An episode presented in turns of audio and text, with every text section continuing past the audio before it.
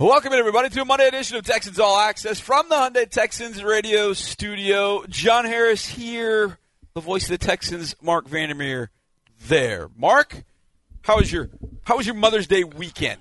Well, I did all the requirements, Johnny, and that's that's what it is. When you have the mother of your children living Yes. with you, you must make sure the children take care of her. Yes. Which is what I did. My five-year-old wanted to quote make breakfast, which uh, which meant that there were eggs on the floor and uh, egg shells all over the you know. But I helped rectify that situation, and uh, we got the job done ultimately. Oh man, there's no telling with it when my son was five years old what would have ended up in that that breakfast.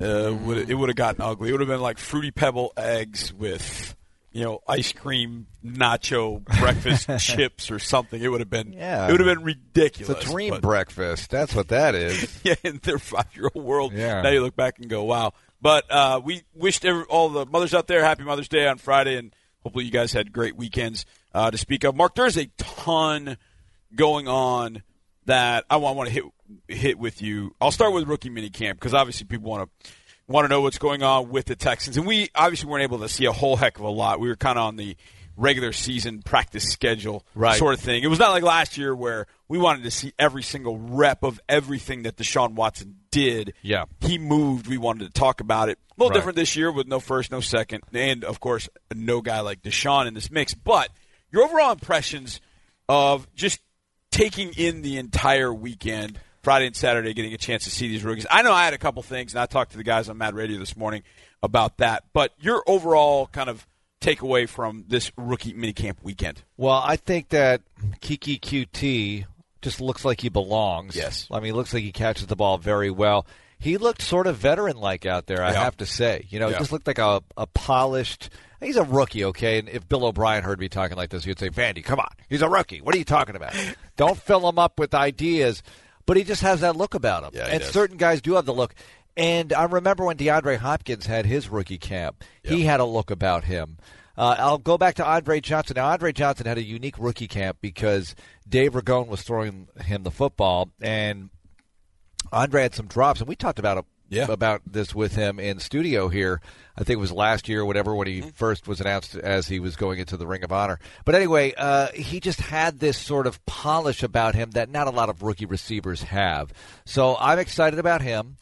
Uh, Jordan Thomas, oh my gosh, is I- he a large individual? You've warned us. You know, you gave us that sort of, hey, watch out. him. Yeah. Watch out. This guy's big. He plays wide receiver for Mississippi State, even though he's a tight end. And they want to improve his blocking skills, of course. They want him to be that kind of tight end who can also catch. And we'll see how all that works out. I don't think they'll have any idea how he truly fits in in that way until they get into the pads at Greenbrier. But to see him running around catching the ball, that was a sight. You could just see like he's an impressive, imposing figure.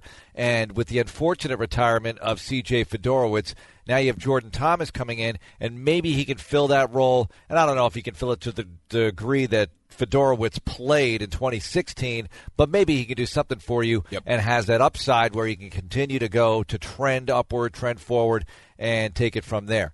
Other guys that I thought were interesting, you know, Justin Reid, I thought handled himself really well at the podium, did, yep. truly professional, and I thought they all did for rookies. You know, Peter Kalambayi shows no fear Yep. in the system or anything. Talked about how this system is a little bit similar to what they ran at Stanford. You were echoing that uh, with me last week. So those are some things that just jumped out at me right away. You know, it's interesting you brought up Jordan Thomas because that was of all the the groups of players and the individual players, et cetera.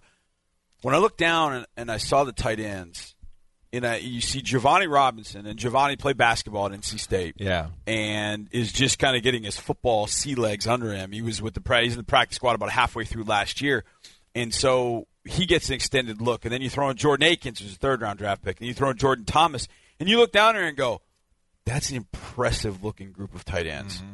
And I said it that that day. I was kind of tired and ornery that day, and I said, "Can we stop using the word tight end for these guys, especially for Jordan Akins, because I don't think he's going to be." And ironically, then they drafted a wide receiver that's going to play tight end in Jordan Thomas later on. But just the size and how they're put together to look at Jordan Thomas and go, "That dude's 270, 275." wow. Yep. I mean, and, and doesn't he doesn't look like it? No. He doesn't look like it. I mean, he looks like those. As I said it to the guys on Mad Radio, I said they look like a group of small forwards or small power forwards from basketball. I mean, it just Yeah. was an impressive looking lot. That when you watch him catch the football and you see him run routes and you go, okay, this this is all this is all starting to make some sense. If, as you said, if Jordan Thomas can learn that run block, oh my goodness, it's going to be fun. And and I, it's funny because I thought about this. We did a film room. Now we did it back in January, but it was on 360 the other night. It's up, up online about Jadeveon Clowney. That's going to be the best tool for Jordan Thomas is to face a guy like Clowney every day in training camp because he's so slippery. He is so difficult to get hands on and to block. Plus, he's so strong. That's the perfect guy. If you can block Clowney at all, you got an opportunity to learn that to block people at that position very well. And if Clowney can put on his Johnathan Joseph hat, he can help coach Absolutely. the offensive player a little Yep. bit. You know, say, hey, this is how you handle somebody Yes. like me a little bit better than what you're doing right now. I don't know how eager most players are to give that kind of info up, but Clowney right now is such a veteran. Yeah. Which is weird to say. We still look at him as the new kid, the number one overall pick, 2014. know. 2014 is a while ago. Yeah. All right. So that's five drafts ago. So this is a little bit of a different situation. Maybe he can help him out. But yeah, when you look at Thomas, when you some people say, "Oh, he's a project," as if that's a terrible thing. All right, so he's not coming Right. in as the finished product. I know this, but you mentioned Jevoni Robinson. A lot of these tight ends who played basketball, you want to talk about projects. That's what they are. Yeah. Now they don't all work out clearly, Right. because it just doesn't happen that way. But when you look at Antonio Gates and Marcus Pollard and people like that who played basketball, uh, sometimes it does work out very well. And Thomas is beyond that. He's an actual football player who played wide receiver as a 270 pounder. So you'd feel pretty good about his knowledge of football and that he can take less time to assimilate, assuming the potential and the talent are there and the work ethic is there because those are the things they can check out pretty well.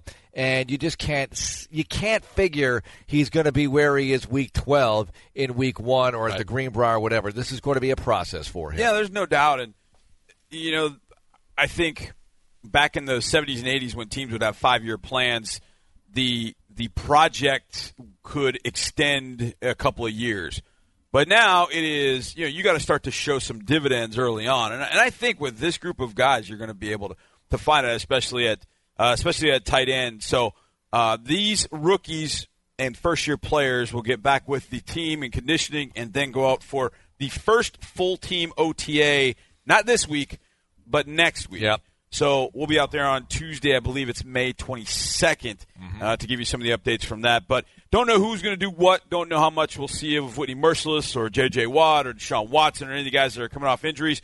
But we'll definitely see the free agents, which will be kind of fun to see them in Texans jerseys and start to visualize what the 2018 team is going to start to look like at that point. How do you feel about Watson? Bill O'Brien has previously said he's not going to do everything, but he's going to do some things. And I know you get a lot of questions about this, Yeah. and so do I.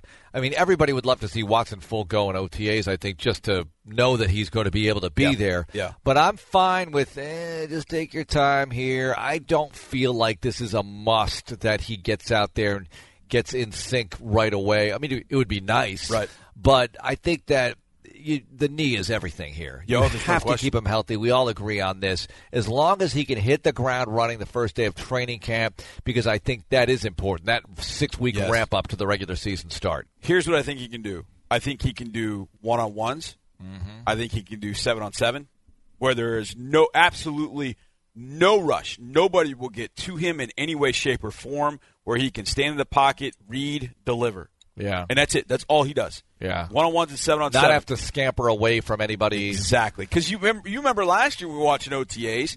He would do that. He would. They would do situations, and it'd be third down, and he'd go scramble, make a play. Yeah. And my thought at the time was, they're doing this because our guys have to adjust this because this is going to be our this is going to be our new life going forward. Yeah. Then on third down, you better learn how to keep a play alive. Right. As a receiver, you mm-hmm. but you need to learn how to keep yourself alive. Yeah, you're right. And so you had to get used to that, and so they would do some of that. I think after playing with them a little bit, you have some of that. But I think all team sessions need to be run up. Nobody needs to be even close to him. Now, if he does do some of the team sessions, then you know I just I just worry about that because you know some rookies rushing off the edge and just trying to make a you know trying to make a, a point. He's going harder than he should be, and there's no contact. But you just know when when you're out there and you're wearing a helmet and guys are going hard, you, there's going to be some some contact, not by design, but just that's the way it's going to be. And somebody ends up at his foot.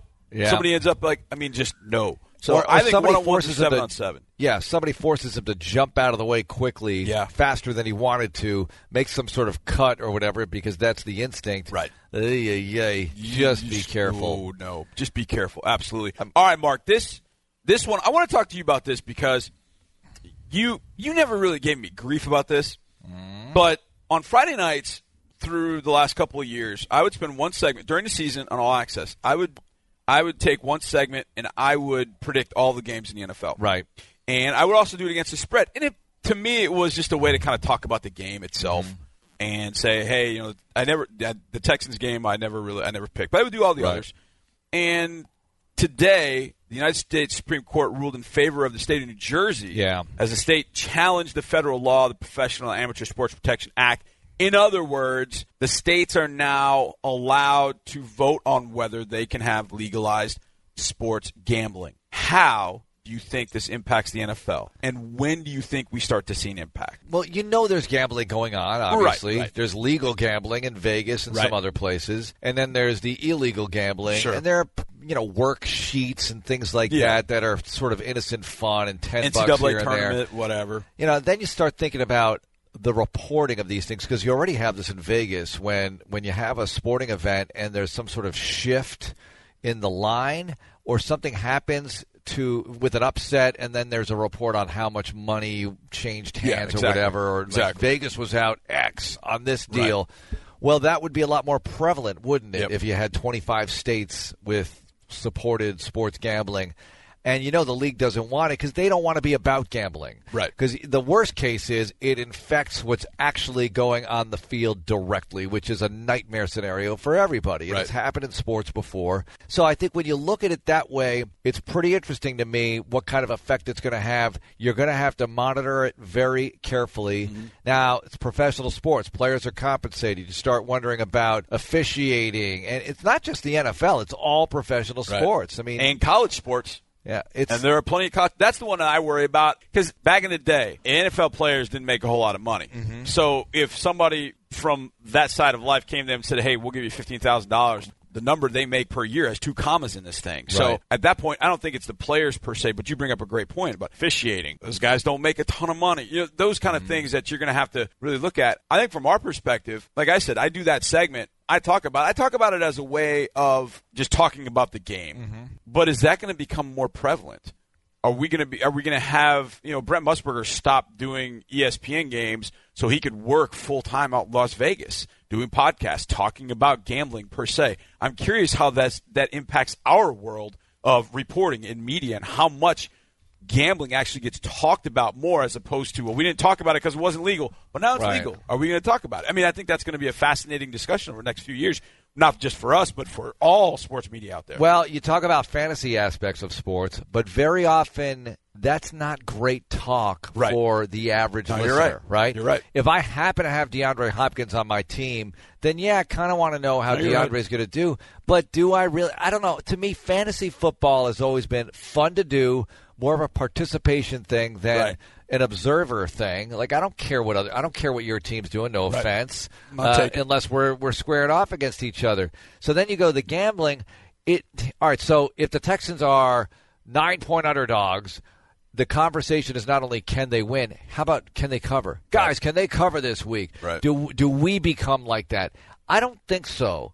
I don't think that that's interesting enough. Yeah, I think they can keep it close, but I think that sort of and I know It's a good point I, I know I sound double edged here, but I think that we almost talk like that already sometimes. Like Yep. I think it's going to be a close game in the in the fourth quarter. It's a field goal game. Right. Well, if it's a seven point margin, then you get the drift. Right, we right. think they're going to cover. Whoever the underdog is is going to cover. But we're not saying it for that reason either. Gosh, Johnny, I don't have all the answers to this. I, I think it can't help but bleed through in some of the conversation at the very least. It's going to. No, it's a great it's a great comparison to fantasy football too. Mm-hmm. You're a, you're absolutely right because I think fantasy football has helped a lot of casual fans Right. get to the game and understand the game. I think this this may do it for certain certain portions of fans. Yeah. But I I read lines and look at lines. I don't know if I'd want to listen to a gambling segment the entire, you know, uh, No. multiple segments. Well, think about think about Sports Radio 610. How many of those guys do gambling segments anymore? Yeah, 15 true. years ago, we all did gambling segments. Yeah. Everybody did. Right. Everybody did. Now, you're doing one on Friday night, like not really gambling, but Right. you're predicting games, which has an actual, Sure. you know, the, here's the outcome of the game. Right. We used to, you know, some of the Phil Steele stuff Yeah, and, and those kinds of guys. We used to talk to those guys all the time. Yeah. And I, I just don't think it's a thing anymore because, uh, you know, you have the internet and everything. And I think opinions matter more than that sort of thing. I, I tend to agree with you on that. Marc, appreciate it. Thanks, Johnny. Coming up next, Drew Dougherty stops by. We'll talk about what he saw from a certain receiver from Texas Tech this weekend at rookie minicamp. We're right back right here on Texans All Access. What's going on, everybody? Welcome back to a Monday edition of Texans All Access from the Hyundai Texans Radio studio.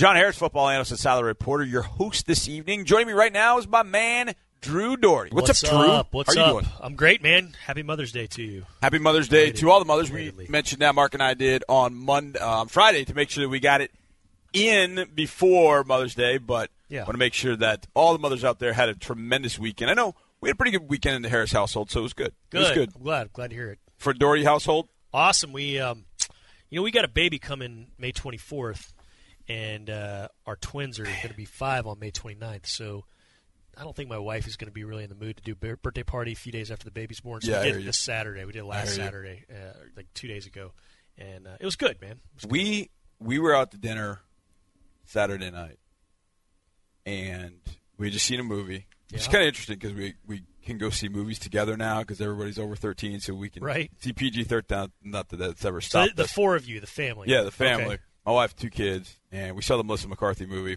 and it's hilarious. Yeah. I thought I thought it was. Some people are like, eh, it's just eh, whatever. It was- Side note: Just heard a really good podcast with her on it. I'd never really listened to her Uh-huh. talk about herself much.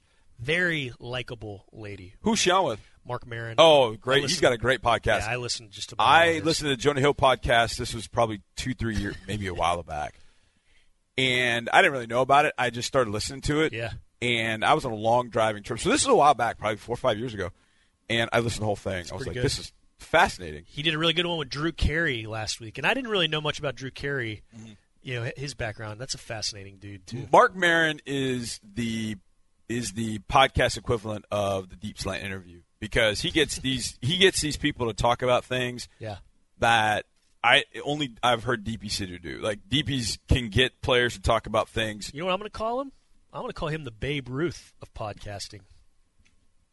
Okay, I think he's the best one out there. I, I do too. I think he's very very good. I love him. Whether it's sports or otherwise. I, it doesn't matter. He's I think he's excellent. I think he's at his He best excellent. when he has people who have been on Saturday Night Live on, because that's Ooh, I've not heard any of those. yeah. Oh, they're check them out, dude. He had he had a guy. Cast members, not guesses. Yeah, he had a guy. I'm trying to remember who who. Gosh, I'm trying to remember. He had. Oh, I can't remember his name now. And I listened to that podcast too, and I was like, man, this is really good. It needs to be on my my recurring podcast. Yeah, I got you should check it to because I mostly have a few sports ones, but Marc Maron, very very good. And so Melissa McCarthy was on that podcast. Mm-hmm. She was awesome, man. I just hijacked your story. No, Sorry. that's no, that's totally fine. Um, but anyway, we, we were out. We were out to after the movie. We were out for dinner, and I happened to see a family, and they had a baby. Uh-huh. And I remember thinking, I'm glad I don't have to go through that with the, with with any more. Uh-huh. Not that you know, look, if we had a baby, I mean, I would be you know all into it. But Babies I found are easier to take to a dinner at a restaurant yeah, than where I am right now. Yeah, oh, I've yeah, no, two no, no. five year olds and a three year old. We made the mistake of getting a corner booth, and we we were on the ends, so that meant that they three They were, were next to each in? other. It Oh. was that was like, hey, uh, let's shake up the baking soda and the vinegar in a two liter bottle now. let's And put the just- Mentos in the Diet Coke. Yeah, it was chaos, man. Uh, man, it's it, it was just interesting because I've always I remember when I was when the kids were growing up, I used to think because I I taught in high school for a long time, and I used to think, man, I can handle the kids that are the juniors and seniors because I can talk to them about yeah, yeah. you sure. know I can talk to them.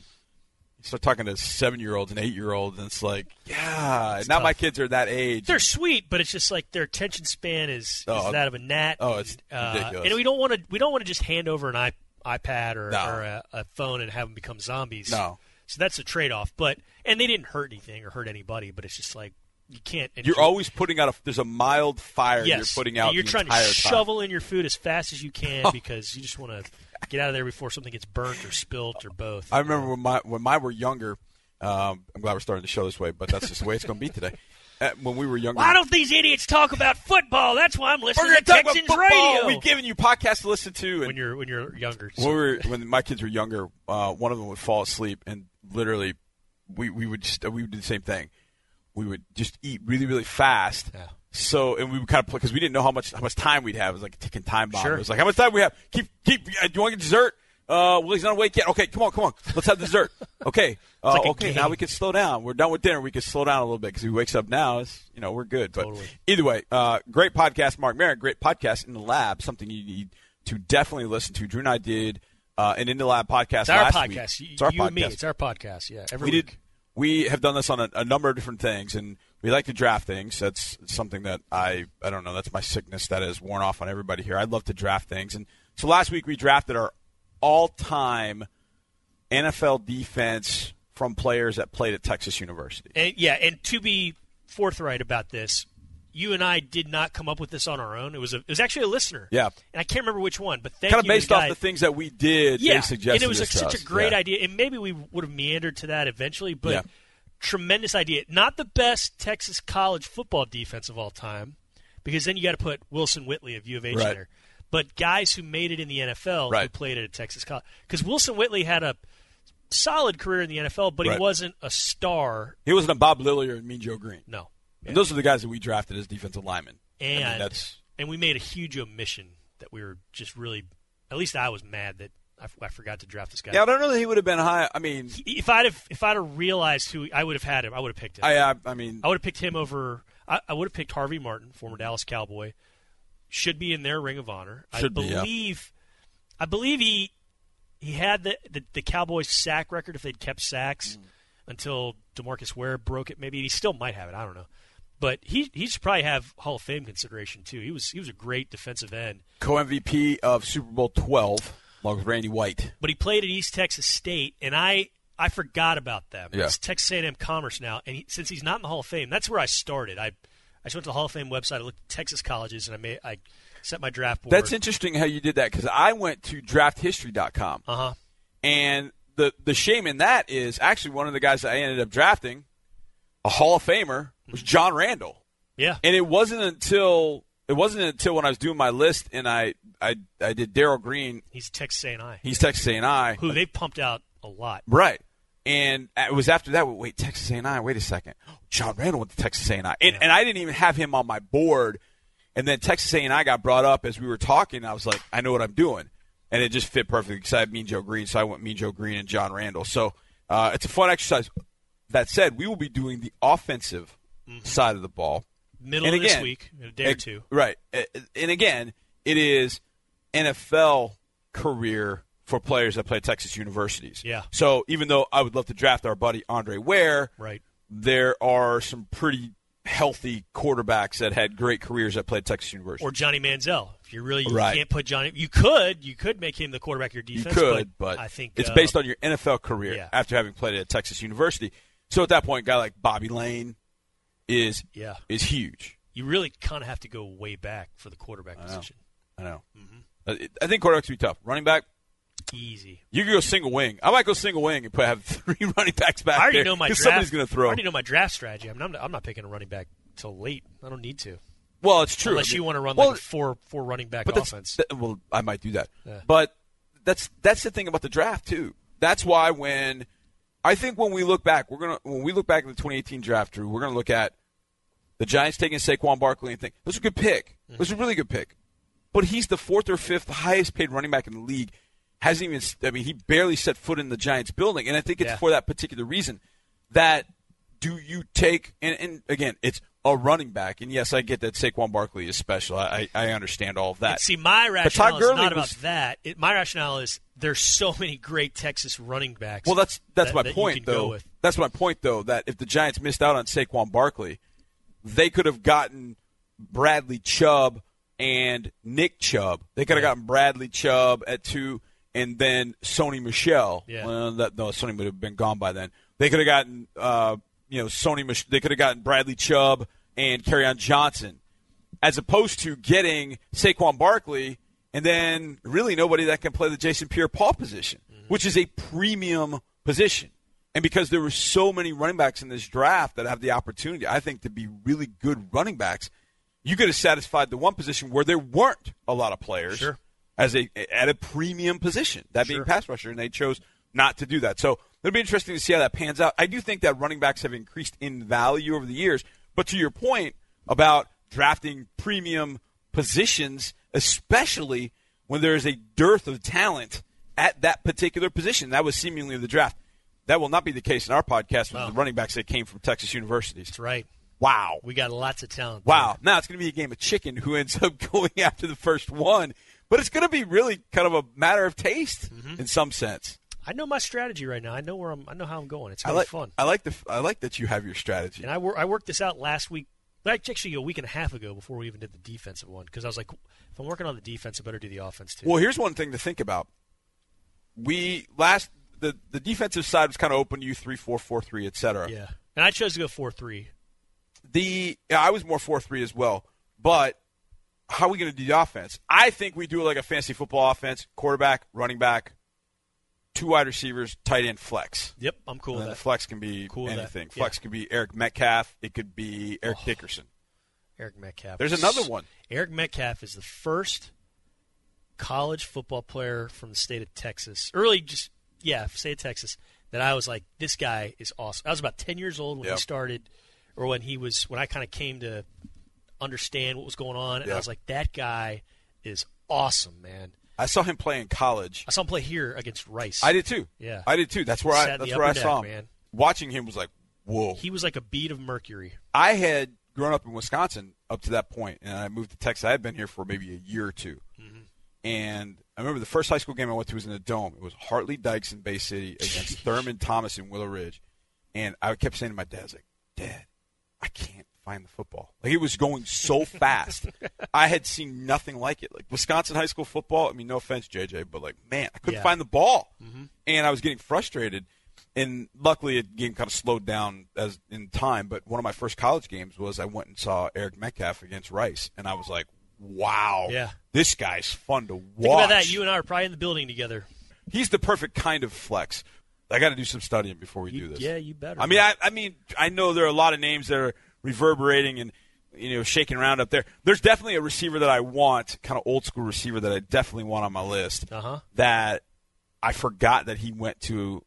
Which, if you hear him talk, you realize he's from Texas, but he's one of my favorites. He's one of the first receivers to ever wear a non-80s number. Actually, wore it in the AFL to start. That's where he made his name. So be on lookout for that in the lab uh, as we go. Uh, Drew, before we get to a break, rookie mini camp. I mean, we didn't see a whole heck of a lot. Was there yeah. anything that stood out to you? Uh, it was just fun to see those guys out there. I thought Keke Coutee. There might have been a question by some, not me, not you, but there might have been a question by some. Hey, how's this guy going to adjust to right. such a different offense? Uh, you know, the, the air raid offense is it's interesting. It's it's good for wide receivers. They've got options there, yep. and he he made the most of that in his time here. We heard Bill O'Brien this morning uh, say on an NFL Network uh, video how impressed he was with what Coutee was able to do right. here in minicamp. I mean, a lot, so much is thrown at them, so much yep. information. You know, they get there Thursday, they do physicals and stuff, and then Friday and Saturday, starting at 6 a.m., going to 10 p.m. with a pra- on-field practice in there. Yep. I mean, they are busy, and there's so much to. And then again on Sunday, he came in in shape. He came in, digested all the information. He's got some hands. It, yeah, translated well Great to the hands. field. I can't wait to see what he does. You know, yeah, I just can't wait to see what he does. And people will say, "Oh, he's small. He's small." No, he's no, not. He's not no, small. He is not. He's short, but he's not small. Well, he's he's shorter. I would say he's not tall. I wouldn't say short. Yeah, okay, you know, because he's he's yeah. five foot ten. Because people used to talk about Jacquizz Rodgers. Used to rankle me because they would say, "Oh, he's small. He's small." No, Jacquizz Quiz was built like a brick house. Yeah, but he was five seven, Uh-huh. or eh, on a good day, five seven. and we're kind of echoing what O'Brien said Friday when he was asked about Coutee. He's like, well, no, he's he's got some good size to him. Yeah, He he's- just he he's may not be the tallest guy, but he's he's definitely yeah, absolutely. he He's, can, I he can he's gonna be fun to withstand what he's going to need to withstand. if he can learn everything that he needs to in a pretty rapid fashion, Mm-hmm. he's got an opportunity to be really, really good for this offense. Drew, appreciate it, my man. Thank, you very much. Thank you. We will finish the show with DP Sidhu, who stopped by and gave us her thoughts on rookie minicamp and what she saw from some rookie offensive linemen. One in particular who hopes he delivers for the Texans. See what I did there? Coming back on Texans All Access. One final segment of Texans All Access on this wonderful Monday evening from the Hyundai Texans radio studio. John Harris, alongside my good friend DP Sidhu. DP, first of all, yes. Happy Mother's Day. Oh, a day you. late. Did you have a good weekend? It's always a good weekend. I mean, we were here for rookie minicamp on Sure. Saturday, but yesterday was really nice, relaxing. I always ask for, please, I don't want to do a single dish all day on Mother's Day, and it's like the longest day for my kids and my husband. But that's all. They, I don't have to do anything. I get to do whatever I want. So there was a lot of lounging, catching up on the DVR. Had to help the kids with their homework. It's you know Yeah. finals and exams week, but other than that, it was super super relaxing. That's Really what. I I do that every day though, helping my daughter. The homework is there's just no, they, they they like to wait till Sunday night, which drives me bananas. But the, whatever. uh, then I'm sure in your house, as as I'm in mine, I'm the math tutor in, in the house. I'm sure that's that's probably your role as well. well, although- unfortunately, my husband is also good at math, so we fight over math, and then we're like, all right. Like Who gets rock, history, rock, who gets rock, English? paper, scissors for social studies, Social studies. and like reading comprehension. that's where I like I can just say, all right, Paige, that's those those are yours. we you should have, have those. we but- should have diversified our interests better. Well, I mean, in, in my house, I get the I get the math section, um, and so we've we've had some pretty intense algebra two.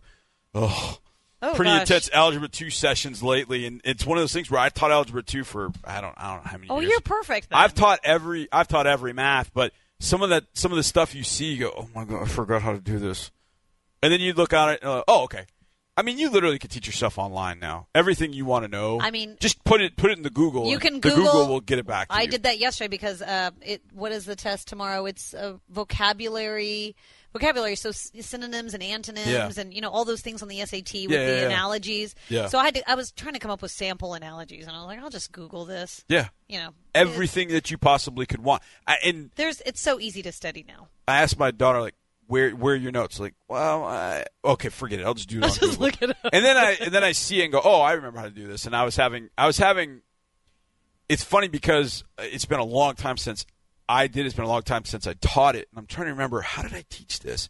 What did I do to teach this? And I would see something on Google. Oh yeah, okay, I remember.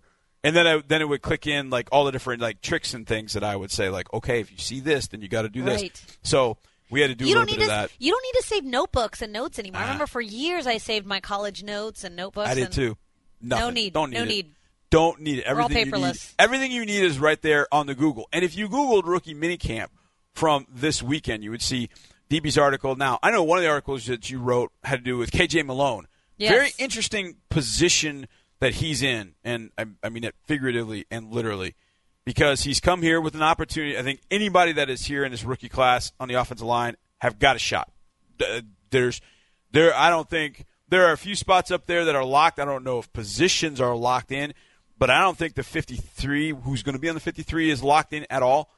But then the position side of it is he's moving to guard after having played tackle. Right. And, and you know he to me he looked like a guard out there on Yeah, the he field did. maybe because He some of the tackles were really big just his size and the way he's built but you know I was really interested in talking to him obviously we all know about his dad Hall Sure. of Fame NBA star uh, Karl Malone and, and KJ you know he was obviously asked about his famous dad and what advice he gave which I thought is going to sit really well with Bill O'Brien His I thought dad's the ad- same his dad's thing. advice was just listen to the coaches, know your role, don't speak unless spoken to, respect the elders.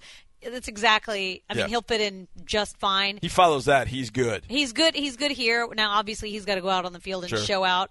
Uh, but last week we saw Jeff Allen win on pup. Right. uh, you know, and so that that opens up some possibilities for some of these Right. younger guys. Whether he makes a 53, whether he doesn't, who knows? Right. But for anybody that's an offensive lineman entering camp or rookie mini camp, you've got a big opportunity. And and I did think it was interesting that you know he was surprised he got an invite to the NFL Combine. I was reading up on him a little bit. Obviously, he he was at LSU. Yep. You know, he was part of a pretty strong offensive line. They Yep. had Leonard Fournette, Darius uh, Guice, and in 2017 he had six starts at left tackle. Yep. Then he had the knee injury. But he was able to participate at the NFL Combine, Right. and he had been working out in Houston since January. So, you know, you can make the assumption that he said that at the combine he was asked about working out and where he was with his knee, and he said he told the Texans he'd been working out in Houston. So Yeah. that obviously makes it very easy to bring a guy Sure. like that here to rookie minicamp. Yep. And he said his knee's fine. He's out there. He, you know, what we were able to see of rookie minicamp, he was participating. So you know, maybe the Texans get a steal in somebody like that. Yeah. Who knows? But it's interesting to watch, especially you know, I really liked his his demeanor and his Yeah, persona. he was very calm. very comfortable. Yeah, exactly. And you know, these guys obviously he's the son of of- a guy, you know, worldly famous in Karl Malone, having played for the Utah Jazz and been in the NBA for a long time. So he's been exposed to the professional spotlight. Right, right. Saw his dad go through it, and obviously, when you're young and you see your dad go through it, you're very impressionable and. Oh, okay. This that's what this is. That's how you act like a professional. That's the way you're supposed to do things. And I'm sure that obviously Karl. I think the advice he gave him is is definitely spot, Spot on. on, yeah. But then he goes to LSU, where the spotlight is very bright media, obviously the state, the fervor that fans have for it. So he's been through it from that perspective as well. I I don't know how many times we've gone through the draft process at some point. And you go, well, why didn't a guy like that who had starts at a left tackle Right. at a place like LSU? Oh man, he got hurt six games or seven games in, and then kind of goes by the wayside, kind of out of sight, out of mind, and that kind of happens for a lot of teams. And then teams are like, oh yeah, well then they got this guy on the board and they got that guy, and and, and teams like the Texans, they get their draft boards and they have all contingencies, and they look at those players, those players that have been injured and haven't played a little bit, but sometimes those guys kind of fall off the map a little bit because you just don't know what they're going to do. And so teams are a little bit risk aversive to say, well, look, do we want to take a shot on a guy? Do we really know how healthy he is? The medicals say he's okay, but are we going to do this? I don't know. And then all of a sudden, before you know it, you draft somebody else, and he ends up falling through the cracks. And then he ends up being an undrafted free agent. But we've seen players go through that process before.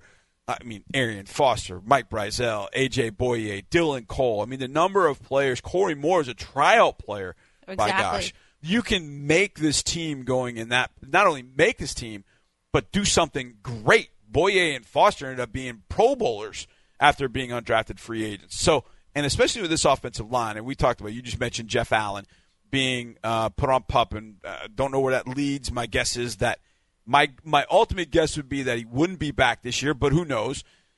But you brought in a lot of free agents, and look, they're going to be injuries. What's going to happen? I mean, David Quessenberry had been around here for a number of years, and obviously we know his his backstory, which is absolutely unbelievable. Tremendous to see where he's come from. And I was here when he was first drafted, Yeah. and they had such high hopes for him. Exactly. And he finally got on the field last year, but some of that had to do with some injuries up front, uh, with some guys not playing the way that they were supposed to, and he kind of muscled his way into an opportunity and and got himself on the field. And so for a guy like KJ Malone, obviously not having gone through what David Quessenberry, can look at a guy like Quiz and go, look, that guy kind of fought through it. You know, a few, uh, you know, being on injured reserve Right. one year and then having to go through it, uh, defeating cancer, but then getting on last year on practice squad, working his way to the 53, and then getting on the field at the end of the year. I mean, there is a roadmap for these particular offensive linemen in particular.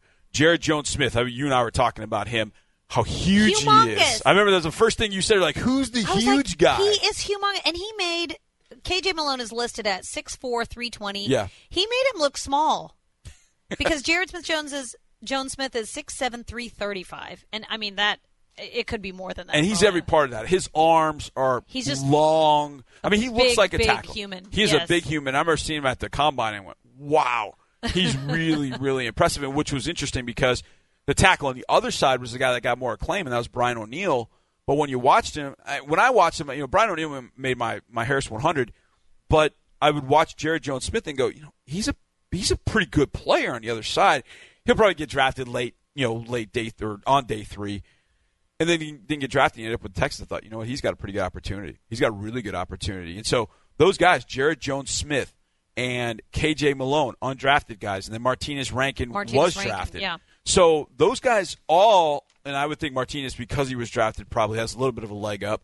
Um, especially being the second draft pick of Brian Gaine's career, I would think he would have a leg up. But those other guys, there's plenty of opportunity in this offensive line, especially the way it played last year, the injuries that that group has had. There are opportunities to make this team at that spot. There's no doubt. Bill O'Brien said four new starters for the O line. Yeah. And that could even be five Yeah. if he decides to move around Nick Martin at Yeah. center and, and move him to guard. Who knows what's going to happen there? Man, if I thought about this, DP, when you when you say that, I I'm trying to think what 13. Yeah, Going back to when you first got here, Yes. we have had a different center quarterback combination every single year to start the year. If you think about Different starting quarterback in week one for and, sure. and a di- and a different starting center. In 2013, right. it was it was in Chris 2013 Myers. it was Chris Myers and Matt Schaub. In 2014, it was Chris Myers and Fitzy. In 2015, it was Ben Jones and Hoyer.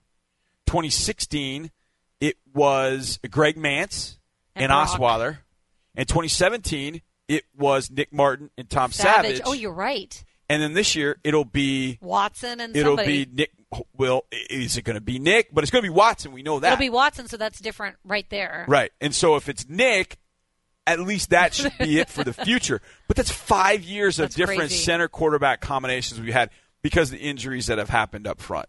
That's amazing to think about. And by the way, Greg Mancz, a guy that was also undrafted, and like KJ, he was undrafted in large part because he had an injury in the Shrine Bowl at the Shrine Bowl, and people were like, "Well, I don't know if he's going to make it back. I'm not sure." And then he did. He made it back and ended up making the squad and started for this team entirely in 2016 and started a few games last year. So, a valuable member uh, to the interior offensive line going forward in Greg Mancz. So we'll see how he fits into all this. But still, I, I mean, there are people that still think, "Oh, the offensive line." And I've seen NFL analysts say this. Oh, the NFL offense that that offensive line is one of the worst in the NFL. It's one of the worst. If that's the case, then these guys that are coming here, Jaryd Jones Smith chose to come here because he knows there's an opportunity. Exactly. And- Without a doubt. And wait until OTAs and then training camp start, and you get your veteran guys and your free Yep. agents back here, Yep. and to see how it all fits together. Who knows? Maybe they can make a puzzle out of these pieces. No doubt. They're just it's going to take some time. I Yep. think in training camp that's going to be one of the big storylines. Is I think so, too. What the configuration is. Usually we have like one question mark or two question marks. Either the guards are set, Yeah. you know, but this year it's it's really all up in the air. Yeah, I think so. I, I think, ironically, I think the one position that maybe, I don't know, maybe I'm out of turn by saying this, but I think the one position that is solidified is Julién Davenport playing left tackle. I feel like that one is probably more solid than anything else. I think everything else is up in the air. I think Julian is the day one left Well, tackle to start. He's, and I- he's got I- the most experience Yes. Oh playing a Texans tackle than anybody else, oh, which is really That's that's alarming. wild to think about. It's alarming and yet that is wild to think about. He's been here for a year. From Bucknell, so who knew? He but some play, of these, though. but some of these But he can play schools- though. That's the thing. Well, that's Greg Mancz. I remember we had this. We had an, I had interviewed with him, and, and I don't know if we d- were discussing this off the air or on, but we were just talking about schools like Toledo, how you know they don't really get a lot of opportunity, but Mm-hmm. There's a lot of talent at some of these Yep. schools. No, like absolutely. Bucknell, Toledo, they just you know they don't have the big matchups and the big games, but Right. you could definitely find some some talent there at those schools. talent everywhere. Just got to find it make it NFL talent. Hopefully, the Texans are able to do that. DP, appreciate you stopping by. Appreciate Drew being here. Appreciate Marc being here as well. Mostly you guys for listening. Thank you so much. We'll see you tomorrow, everybody. And as always, go Texans.